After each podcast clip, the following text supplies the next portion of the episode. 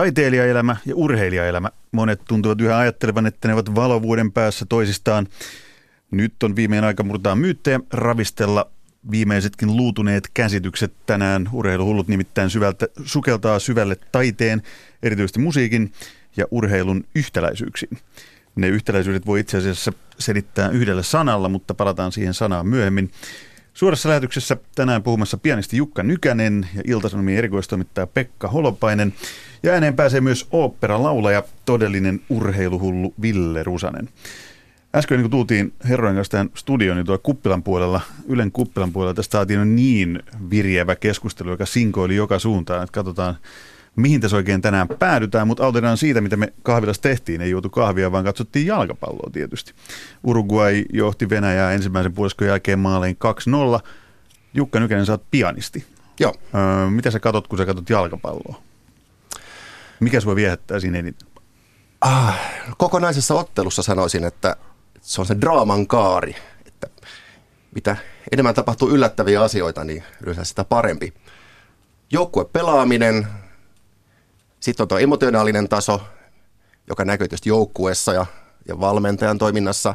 Yksilötaito, upeat yksilösuoritukset tietysti myös, eli maalit. Siinä mahtuu kaikenlaista. Pekka Holopainen, jalkapallon mm paras anti tähän mennessä. Die Mannschaftin miehenä sä tietysti niin tykkäät jalkapallosta, siis... joka puksuttaa niin juna eteenpäin ja lopussa se Toni, voi... Toni Crossin maali paras tähän mennessä on se, että englantifanien hype on nyt nostettu olympialaisiin korkeuksiin, jotta se voidaan taas rysäyttää sieltä alas. Mutta piti kysyä Jukalta kyllä se, että kun sä katsot jalkapalloa, niin miten paljon sä näet siinä sitä, että miten paljon musiikki liittyy siihen niiden joukkueiden elämään ja siihen kehon kieleen ja muuhun tällaiseen. Se, jos katsoo senegalilaisten tanssimista ja muuta, niin Tuleeko siitä mitään tällaista mieleen? Ei mä oikeastaan sitä mieti, mutta ehkä enemmän energiatasoja, jotka tietysti näkyy jotenkin siinä fysiikassa myös, mihin, mihin varmaan viittaat. Eli onko se, onko se jotenkin pakotettua, kaavamaista tai sitten vapautunutta ilosta energiaa? Onko se luovaa? Tuleeko sitten sellainen olo, että, että se on luovaa ja, ja spontaania vai ollaanko kaavoihin kangistuneita. Mulla ainakin itselläni on sellainen fiilis, kun katsoo jalkapalloa, niin samaistan sen voimakkaasti teatteriesityksen katsomiseen. Et ehkä ei niinkään improvisaatioteatterin, koska sitten tietää, että tietyt lainalaisuudet pelissä toteutuu niin kuin teatterissakin. Mutta mä koen samanlaisia tunteita, tuntemuksia ja, ja sen tanssillisuuden ja näytelmällisyyden kautta. Pekka Holopainen, toimiko tämmöinen vertaus sun silmissä ja päässä? Toimii, joo. Saattelee, tuli juuri Puolasta, jossa katselin lentokentältä tämmöistä mielettömän hienoa Chopin-nimistä vodkapulloa. En kyllä, en kyllä sitä ostanut, niin missä Puolan pelistä, niin se oli kyllä kaiken tämän antiteesi. Siitä ei tullut mitään tällaista mieleen. Siitä tuli sellainen, se on niin kuin pieleen mennyt filharmonia-orkesterin harjoitus koko. Joo, mutta kyllä taktiset kuviot on mun mielestä myös kiinnostavia. Ne on varmaan niitä, missä löytyy eniten opeteltavaa, kun en ole koskaan itse oikeastaan pelannut jalkapalloa.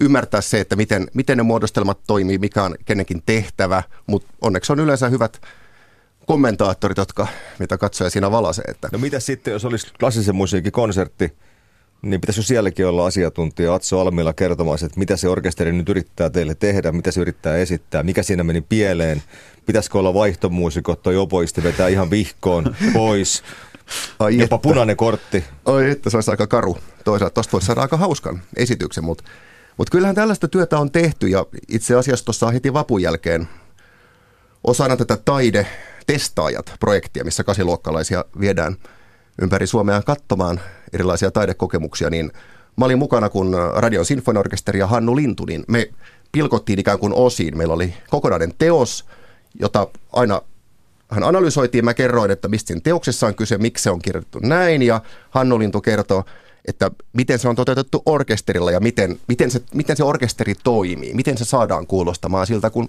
sen pitää kuulostaa. Tämä keskustelu lähtee rönsyyn juuri niin paljon, kun mä ajattelin. Nyt palataan siihen, mikä on kenties eniten yhdistävää tekijää, tai ainakin taustalla oleva yhdistävä tekijä musiikin, miksei munkin taiteen ja urheilun välillä, se on harjoittelu.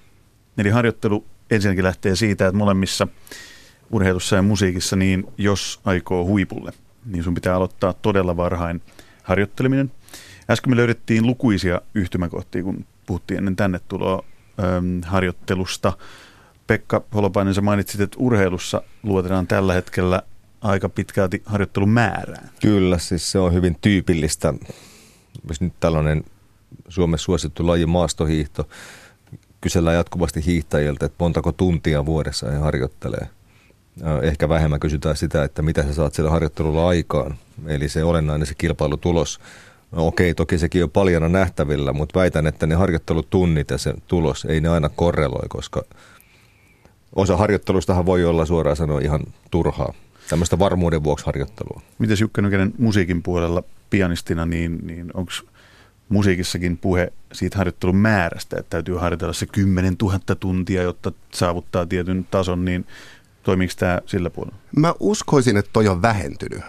Mä muistan, kun mä aloitin Sibelius Akatemiassa opinnot, niin jos ei sitä nyt suorastaan niin kuin käsketty rakentamaan sitä harjoittelua tuntimäärien pohjalle, niin se oli kuitenkin se, mitä muistan, että keskustelussa kuppilassa paljon oli, että monta tuntia pitää tänään harjoitella tai ylipäänsä pitää ja mulle siitä ehkä jäi vähän jo silloin aika kriittinen käsitys, koska mä poimin myös niitä lauseita, kun ihmiset tulee sieltä kopista ja toteaa, että väsyttää, en jaksa keskittyä, ei tästä tule mitään, mutta pakko vielä treenata kaksi tuntia, jolloin heti miettii, että miksi ihmeessä. Ja sitten päivän päätteeksi toteaa, että en mä oppinut mitään, niin mä silloin rupesin jo miettimään, että tässä täytyy olla joku järkevämpi tapa, mutta mun käsitys on, että, että tämä on nyt kyllä kääntynyt, että, että se... Et nyt on ei, niin fokus enemmänkin laadussa on, kuin määrässä. Että sitä pitää tehdä riittävästi, mutta sisältö on se, mikä ratkaisee oikeita asioita ja yhtä lailla kurheilussa, niin tässäkin voi kuitenkin vaania ylikunto tai rasitusvammat.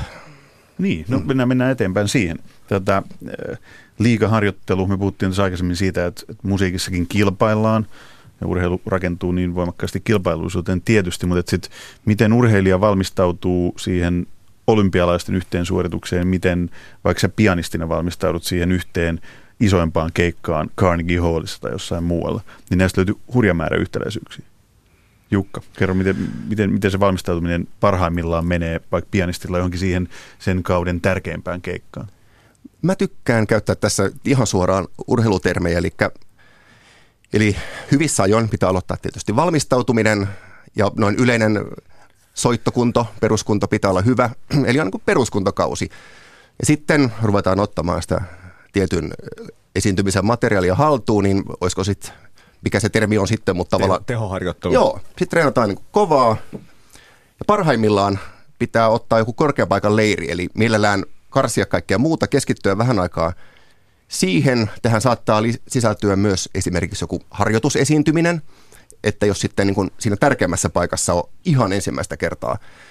Mutta sitten se herkistely, ja mä muistan opiskeluaikana, tämä unohtuu usein, kun joku kilpailu vaikka lähestyy ja paniikki kasvaa, niin tietysti se ajatus on se, että mitä vielä voi tehdä. No, harjoitella niin paljon kuin mahdollista, vaikka kahdeksan tuntia päivässä, mutta muistan eräänkin pianistin, joka jälkeenpäin valitteli, että ihan hyvinhän se meni, mutta ei oikein tuntunut missään miltään. Niin silloin näin musiikin kentällä ei voi ehkä sanoa, että se oli silloin kauhean nappisuoritus. Eli se huippukunto ei puhjennut kukkaan, kun hän ei herkistellyt sitä esille sieltä. Aivan oikein. Pekka Holopainen, tämä Jukan tarinahan on niin suoraan huippuurheilijan elämästä. Kerro vaikka, miten uimari valmistautuu johonkin kauden tärkeimpään kisaan. Joo, no siinähän äh, sanotaan pari-kolme viikkoa ennen sitä päätapahtumaa harjoittelun määrä putoaa todella merkittävästi. Se on sellaista, mitä he kutsuvat vähän niin kuin kylpemiseksi. Altaas tehdään muutamia lyhyitä osioita suht lähellä sitä kilpailuvauhtia, mutta tavallaan sen kautta se elimistön pakattu työ yritetään jalostaa sieltä vauhdiksi.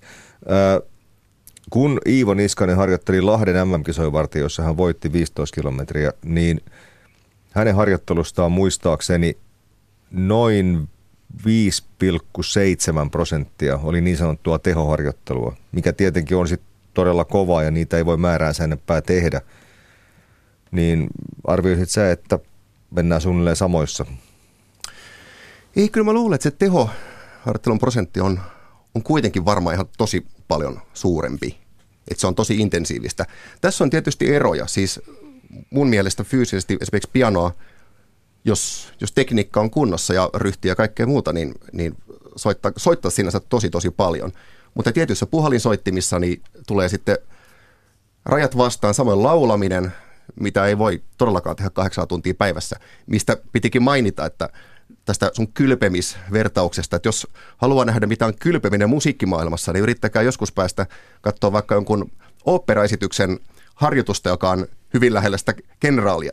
Silloin laulettiin mitään markkeraa, eli ne ei todellakaan laula ikään kuin täytenäinen, koska se kuluttaa liikaa voimavaroja, niin, niin se saattaa olla joskus aika hupaisaa. Tai on nähnyt saman jossain tanssi esitykset. Silloin kävellään läpi ja se saattaa näyttää ulkopuolisesta, että, että mitä pelleilyä tämä on. Tuo on siis täysin sama kuin huippurheilussa, jossa näitä maksimivauhtisia Tero Pitkämäki harjoituksissa kyllä todella todella harvoin on heittänyt maksimaalisilla tehoilla.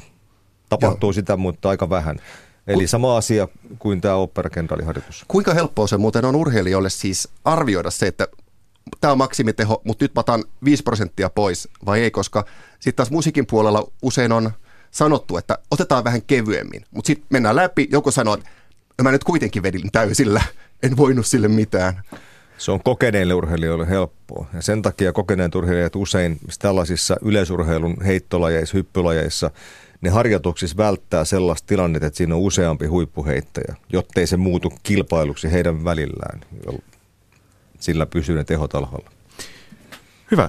Äsken kun tuli laulajat ja oopperan mainittua, niin, niin mutta tietysti ensin tuli mieleen Seppo Räty, joka on lausunut oopperasta oman, oman mielipiteensä. Mä en voi sitä sanoa tässä ääneen enää, koska se on, tämä on perheohjelma. Mä en voi keihäslegendan kirosanoja toistaa, mutta äh, tästä on tämmöinen löyhä aasinsilta seuraavaan haastatteluun. Mä olisin ottanut mielelläni äh, oopperalaulaja Ville Rusasen tähän lähetykseen mukaan puhelimitse puhumaan, mutta koska hän on Savonlinnassa, valmistautuu alkaviin oopperajuhliin, niin hän ei, hän ei päässyt tähän suoraan lähetykseen mukaan, joten mä soitin hänelle hieman ennen tämän lähetyksen alkua. Ja nyt kuunnellaan seuraavaksi oopperalaulaja Ville Rusasen ajatuksia tähän meidän tämän päivän teemaan liittyen. Ville Rusanen, sä oot paitsi kansainvälisesti merkittävää uraa tekevä oopperalaulaja, niin ymmärtääkseni myös todellinen urheiluhullu, ainakin jalkapallohullu, eikö? No joo, kyllä se jalkapallo on seurannut minun elämää tuolta vuoden 1990 Italian MM-kisoista ja siitä on tullut semmoinen harrastus ja, ja tuota, hyvä keino päästä vähän työasioistakin välillä eroon, että kyllä se on elämää pitkään seurannut.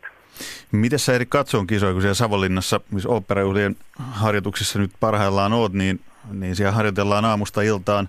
Onko sun älypuhelin siellä operan lavasteissa ja Yle Areena ja katselet peliä siellä salaa vai miten, miten, miten tämä onnistuu?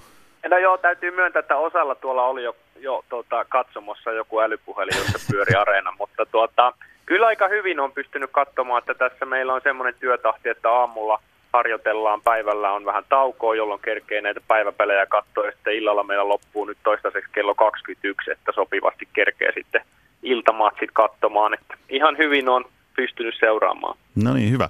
Hei, tänään täällä Urheiluhulluissa me puhutaan taiteen ja urheilun yhtymäkohdista. Minkälaisia yhtäläisyyksiä sä näet musiikissa ja urheilussa? Kyllähän niissä on yhtäläisyyksiä paljon, että mä oon itse ollut pitkään tämmöinen aktiivikuntoilija myös ja, tota, ja sillä tavalla urheilua on monelta kantilta tullut seurattua, niin kuin taidetta toki myös. Että varmaan niin kuin itse suorituksesta, jos puhutaan ihan vaikka oopperasta, niin se on aika monisyinen se meidän itse tilanne, missä me sitä työtä tehdään. Eli, eli siinä on tota, aika monen asian täytyy keskittyä ja siinä täytyy olla se valmistautuminen tehty todella hyvin. Ja sitten jos puhutaan ihan opera lavalla itse, niin meillä on ohjaaja antanut ohjeet, meillä on se rooli, mitä me eletään.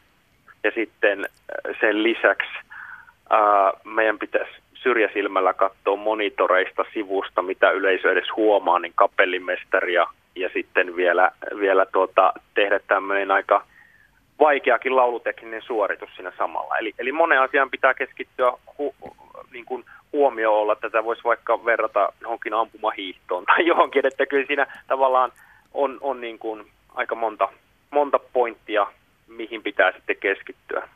Tota, operalaulajan ammatti on, on myös aika fyysinen työ. Ei taida enää ihan riittää, että seisoo koreissa vaatteessa ja laulaa komiasti.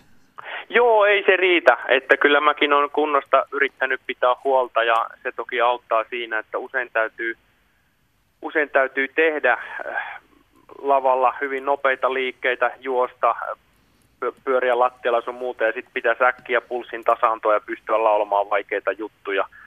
Että kyllä, se, kyllä ne vaatimukset on nykyään aika korkeat ja tota, kyllä tämmöinen niin itsensä huolehtiminen niin siinä auttaa myös. Tota esimerkkiä tästä fyysisen kunnon tärkeydestä sulle on antanut ainakin sun yksi opettajasi, eli legendaarinen baritoni Jorma Hynninen. Hynninen on siis Kyllä. siis kertonut, että 40, 40, 40 vuotta säilyneen laulukunnon salaisuus on hiihto.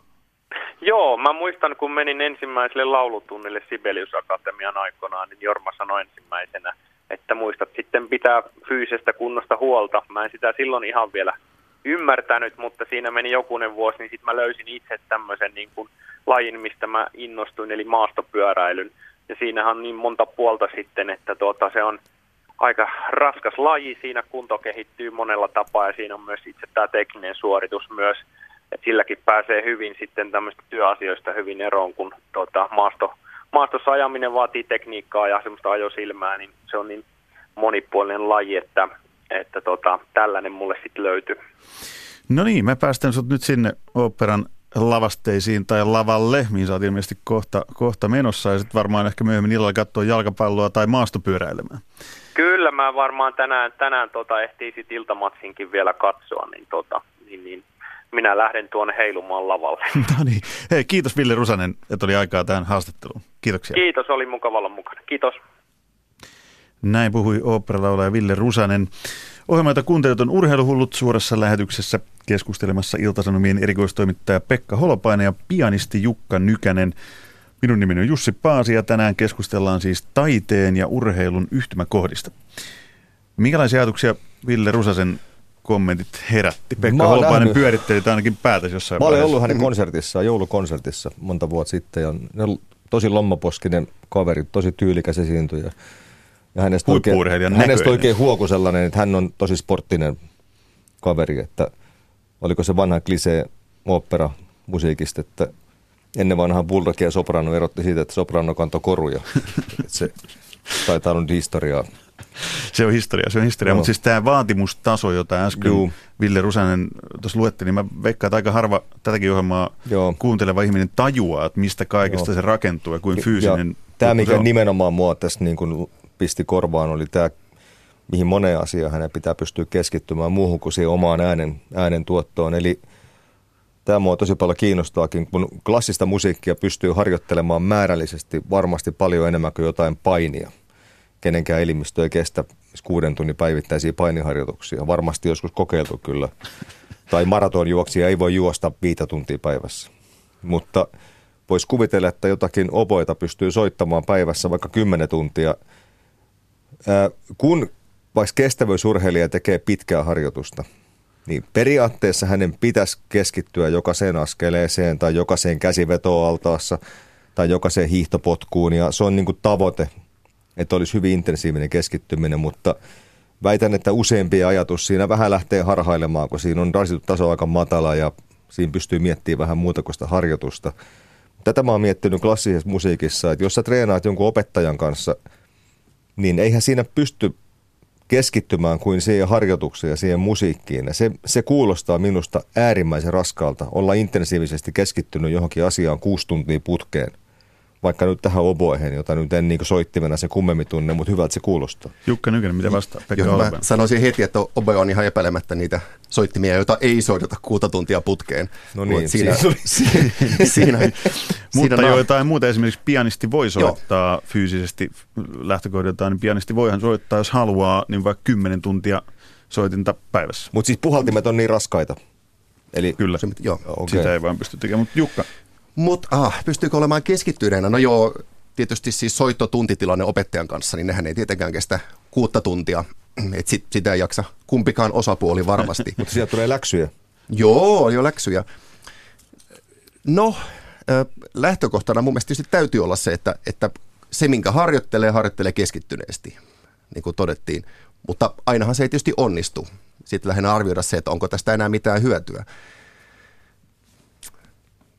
tässä, tässä varmaan niin kuin taas tulee se yhtäläisyys, että, urheilija saattaa siellä pitkän matkan lenkillään miettiä, että, että no ostanko tänään paahtoleipää vai ruisleipää, kun menen kauppaan. Ja niin. Jukka Nykänenkin niin. voi miettiä On, samaa, että, että juonko kokista vai pepsiä tänään tämän treenin jälkeen. No joo, ehkä joskus on pari kertaa käynyt mielessä, mutta sitten toisaalta, eikös tähän joskus pyritä, että, että on hetkiä, jolloin ei koko ajan tiedosta kaikkea, vaan No näin tietenkin pitää mm. tapahtua ikään kuin konsertissa, esiintymistilanteessa, että ei silloin enää mieti, mutta miksei myöskin harjoituksissa löytyy sellainen flow-tila, että sitten ikään kuin keskittyminen on vaan siinä musiikissa ja se, se niin kuin, kaikki on kokonaisvaltaista, että en mä ikinä voisi ajatella, että harjoittelen pitkän aikaa ja koko ajan keskittyy niin kuin älyttömästi johonkin teknisiin yksityiskohtiin tai detaljeihin, että se on sitten enemmän ehkä mm. sellaista kokonaisvaltaisempaa. Tai sitten valitsee yhden asian, että no mut, tänään keski, keskityn ryhtiin. Mutta tässä nimenomaan tulee mulle mieleen se, että kun klassisen musiikin opiskelijat ja muusikot harjoittelee niin tavattoman paljon,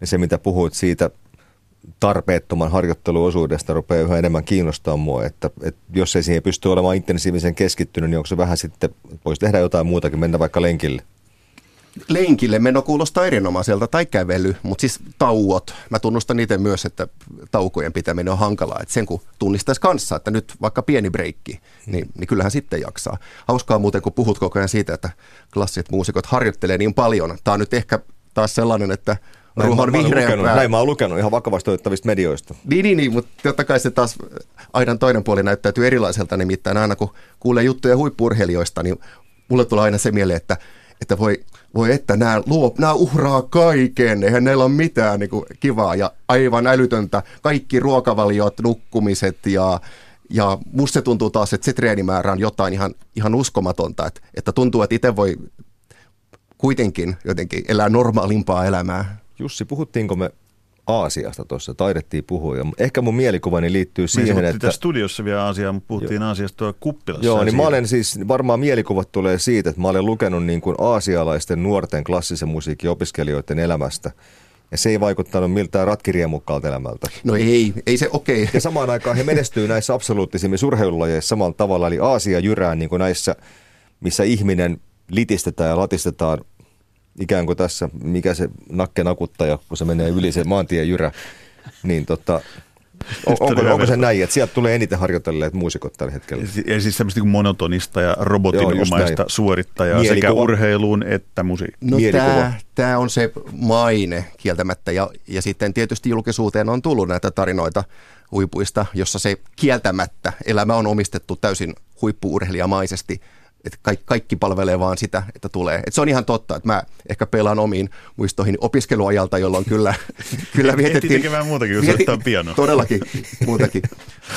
Hyvä. Tänään käsitellään urheiluhulluissa suuressa lähetyksessä keskustelevat Iltasanomien erikoistoimittaja Pekka Holopainen ja pianisti Jukka Nykänen. Minä olen Jussi Paasi. Tässä on nyt päästy aika moneen suuntaan, mutta yksi semmoinen tärkeä urheilua ja musiikkia tai taidetta ja urheilua yhdistävä tekijä, jota vielä ei ole käsitelty, on, on tota paineensietokyky, ramppikuume, esiintymisjännitys. Äh, miksi te nyt haluaa urheilun tai, tai musiikin puolella, puolella tota, nimetä? Jukka Nykänen, onko sinulla koskaan ollut ramppikuumetta tai esiintymisjännitystä? On ollut. Mä voin ilokseni sanoa, että se ei ole koskaan ollut mulle ongelma. Ja ne pahimmat jännitysmuistot muistaa kyllä jokaisen ihan erikseen, että niitä on aika rajallinen määrä. Mutta se on toisaalta kauhean hyvä, että joskus vähän jännittää, se tuo latausta.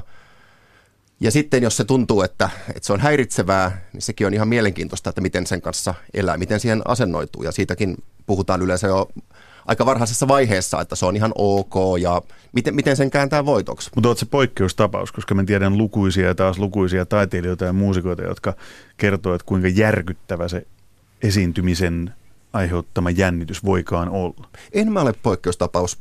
Mä taas ehkä sanoisin, että mä en tiedä kovin paljon niitä, jotka ainakaan suoraan sanoo, että se on sietämätöntä. Että mä oon kuullut juttuja joistain, jota jotenkin pitää käydä oksentamassa, kun menee lavalle, mutta, mutta ei, ei kauheasti. Pekka Holopainen urheilun puolella, sä oot seurannut vuosikymmeniä läheltä huippuurheilijoita ja huippuurheilua sisäpiirinkin puolelta, niin, niin miten urheilijoissa näkyy näkyy se jännitys? Onko se samanlaisia, mitä tässä nyt kuvaa? Joo, siinä on mon, jänniä asteero, eli monesti se, että kun se urheilija tietää, että se harjoituskausi on mennyt ihan putkeen ja tai koskaan se ei mene ihan putkeen, mutta niin, kuin niin lähelle kuin mahdollista. Ja sillä oikeasti on mahdollisuus tehdä suuria asioita tänään, jopa voittaa. Niin, niin hassunkuris kuin se onkin, niin se urheilija on sitä hermostuneempi kuin jos se tietää menevän siinä vähän vajalla pakalla, niin se ei tietenkään auta sillä tavalla niin psyykkeen, psyykkeen päälle. Ja minusta yksi kiehtovimpia syitä seurata mm, huippurheilua tai esiintyvää taidetta on se, että kun tietää, että siellä on aika monta henkilöä, joilla on suorastaan lamauttava esiintymisjännitys tai, tai hermopaine ennen kilpailuesiintymistä, niin miten suurella prosentilla kuitenkin nämä henkilöt sitten seiftaa sen tilanteen ja pystyy. Se on musta aika suuren ihmisen merkki. Että en, en haluaisi kuvitella itseäni, tosi vartalomallista näkee, että se ei ole realismia, niin johonkin olympiakisojen vap- miesten taitoluistelun vapaa-ohjelman lähet kärkisijalta siihen, niin tota, aj- ajatuskin, ajatuskin tuntuu siis ihan kammottavalta. Mm. Tätä Jukka Nykänen pianistin näkökulmasta, niin kun sä katsot vaikka jalkapallon MM-kisoja nyt, niin näet sä siinä niin samanlaista jännitystä, kun sä näet vaikka orkesterissa ympärilläsi tai esiintyvissä taiteilijoissa, joiden kanssa teet juttuja? En mä näe siis sitä... hyvä, hyvänlaatuista tai semmoista, mitä se, miksi sitä voi nyt sanoa? No kyllä se ehkä näkyy enemmän ihan vaan lähikuvissa, en mä sitä sen paremmin aisti, mutta... Kohta alkaa rankkarikisat. Niin. Joo, siis sanotaan, että rankkarikisat on samalla kamalaa katsottavaa, mutta siinä on jotain lohdullista, koska silloin jos itse on jännittänyt, niin voi aina muistella jotain M-finaalin ratkaisevaa rankkariskaa. Mä just katoin kertauksena, siellä oli tätä Italia-Ranska rat, ratkaisevaa, että ikinä mun uralla ei, ei voi tulla niin kovia paineita, tai niitä voi itse toki itselleen kasata, mutta sen, sen muistaminen, että, ja tämä on tietysti karme juttu, että en tule saamaan tappouhkauksia luultavasti sen takia, että mä soitan pari väärää ääntä että ne on sitten kuitenkin oman pään sisällä, eikä siellä ole koko Kyllä kansakunta. se voidaan hoitaa, voidaan se hoitaa. siis nyt tarkkaan, tarkkaan, siellä on aika paljon kuuntelijoita Mutta siis tässähän, tässähän on siis yhtäläisyys ja ero. Mutta nyt kun on puhuttu jännityksestä ja siitä, että kun joku kävelee ja laittaa sen Roberto Baggio 94 pallon siihen pilkulle ja ampuu sen taivaan tuuliin, tai mitä me tullaan näkemään nytkin näissä Venäjän MM-kisoissa, niin, niin se millä urheilija pystyy sen hillitsemään, on ehkä sitten eri, millä muusikko tai taiteilija voi sen esiintymisjännityksen hillitä, koska iso ero, vaikka ollaan puhuttu tänään yhtäläisyyksistä taiteen ja urheilun välillä, niin iso ero on siinä, että urheilun puolella lääketiedettä ei saa käyttää, ainakaan ei pitäisi voida käyttää tai on, jännitystä on olemassa, muut sallittujen metodien lista. Kyllä. On, ja ne, mitä muusikot monesti voi käyttää, on taas sitten urheilupuolella kieltolistalla – esimerkiksi doping-valvontaan pitkälti aikanaan siirryttiin sen takia, että oli havaittu, että beta-salpaajien eli sykettä pudottavien lääkevalmisteiden käyttö oli lisääntynyt. Ensimmäinen dopingkäry ylipäätään olympiakisoissa tuli, tuli tota, nykyaikaisen viisottelu ampuma-osuudella ruotsalaiselle urheilijalle alkoholista, jolla hän otti pienen tujauksen jotakin absoluuttia, mitä lienee, että sai vähän hermopainetta alas ja muuta – Eli, eli onhan siinä eroja. Ilmeisesti alkoholien käyttö musiikissa vähän liikaakin joskus, mutta ei vissiin klassisella puolella niinkään. Oi kuule. kyllä, kyllä, on, kyllä. Ja on sitä käytetty. on käytetty paljon. On. Aha. Mutta siinä on myös kulttuuri muuttunut ja sitä ei pidetä enää millään tavoin hyväksyttävänä. Ja vaikea... onko, se, onko se ollut sama lähtökohta, että ottaa pari napsua, niin sitten ei jännitä ihan niin paljon, kun kävelee lavalle. En nyt puhu sinusta, vaan, vaan muusikoista ylipäätään. Joo, joo, joo, ehdottomasti. Että, että esiintymisjännityksen taltuttamiseen ja tästä ei ole pari kuukautta, kun oli mukana tällaisessa kirjan julkistamiskonsertissa sata vuotta sitten elänyt operalauluter Hanna Granfeldt, niin oli löytynyt ihan muistelmista, missä hän, hän kirjoittaa, hän teki uraa muun muassa Saksassa, oppilailleen selitti, että, että tällainen jonkinlainen, mikäköhän se juoma oli, oliko siinä jotain kananmunaa ja viskiä ja muuta, että, että siitä nautitaan yksi lasillinen ennen oopperesityksen alkua ja sen jälkeen pienin tasaisin naukuin illan mittaan. Tämä oli ihan, oli ihan normaali. Et suositeltiin, että se... Siis sen oopperan aikana. Aikana. Mutta sitten totta kai oli näitä ongelmatapauksia, mistä löytyy myös dokumentaatioita, että se meni yli. Mutta no nykyään sillä saa varoituksen, keikat loppuu, että sitten on just beta-salpaajaa tai, tai näitä muita. Ne on aika yleisiä, ymmärtääkseni kuitenkin yhä edelleen siis beta-salpaajat tai tällaiset Entä, entäs tämmöinen metodi, entäs tämä metodi, mitä urheilussa käytetään paljon, urheilupsykologit, erilaiset mentaalivalmentajat, joita moni urheilija käyttää hyvin pitkälti siksi, että heillä on ollut musertavaa kilpailujännitystä, siitä eroon pääseminen erilaisten mentaalisten harjoitteiden avulla. Onko tällaista, tunnetko ketään muusikkoa, joka käyttäisi tällaisia palveluita?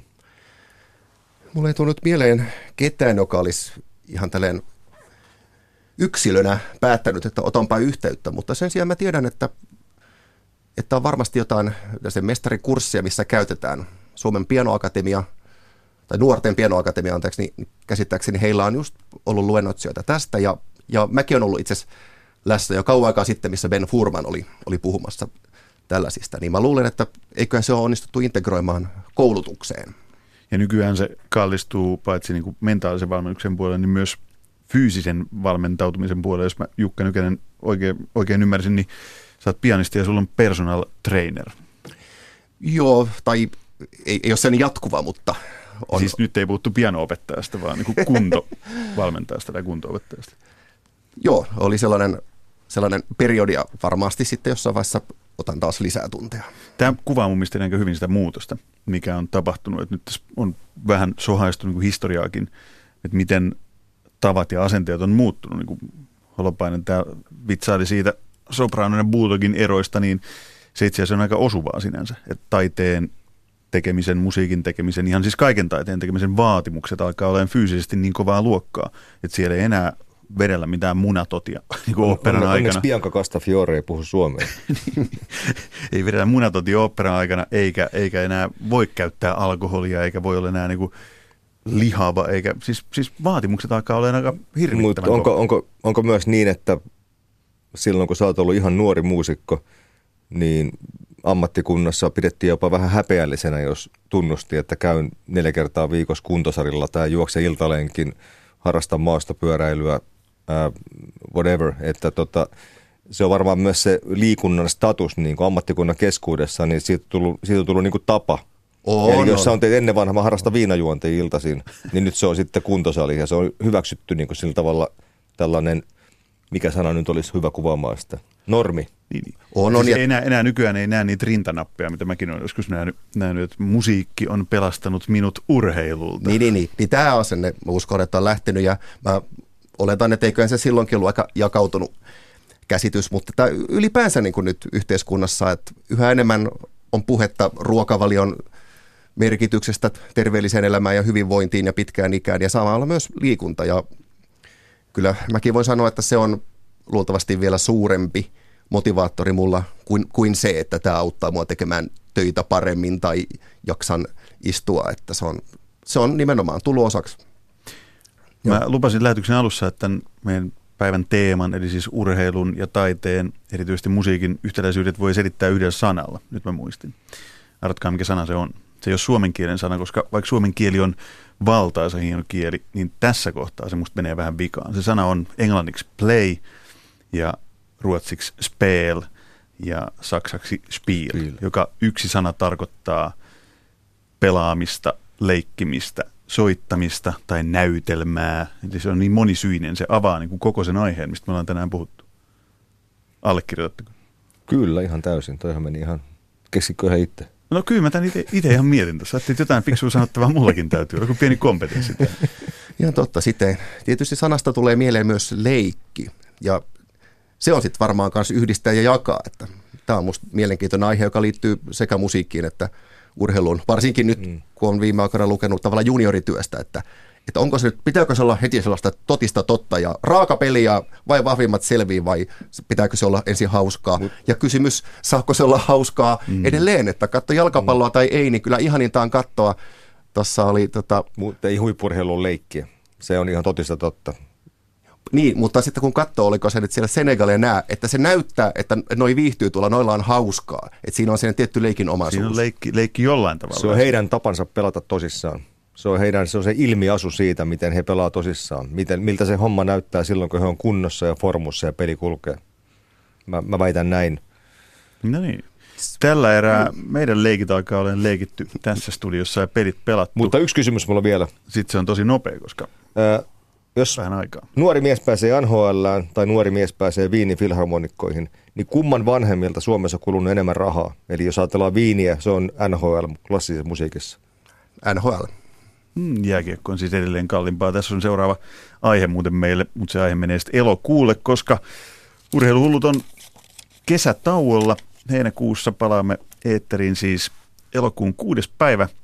Toivotan oikein urheilullista, leikkisää ja taiteellista ja vaikka mitä kesää teille kaikille.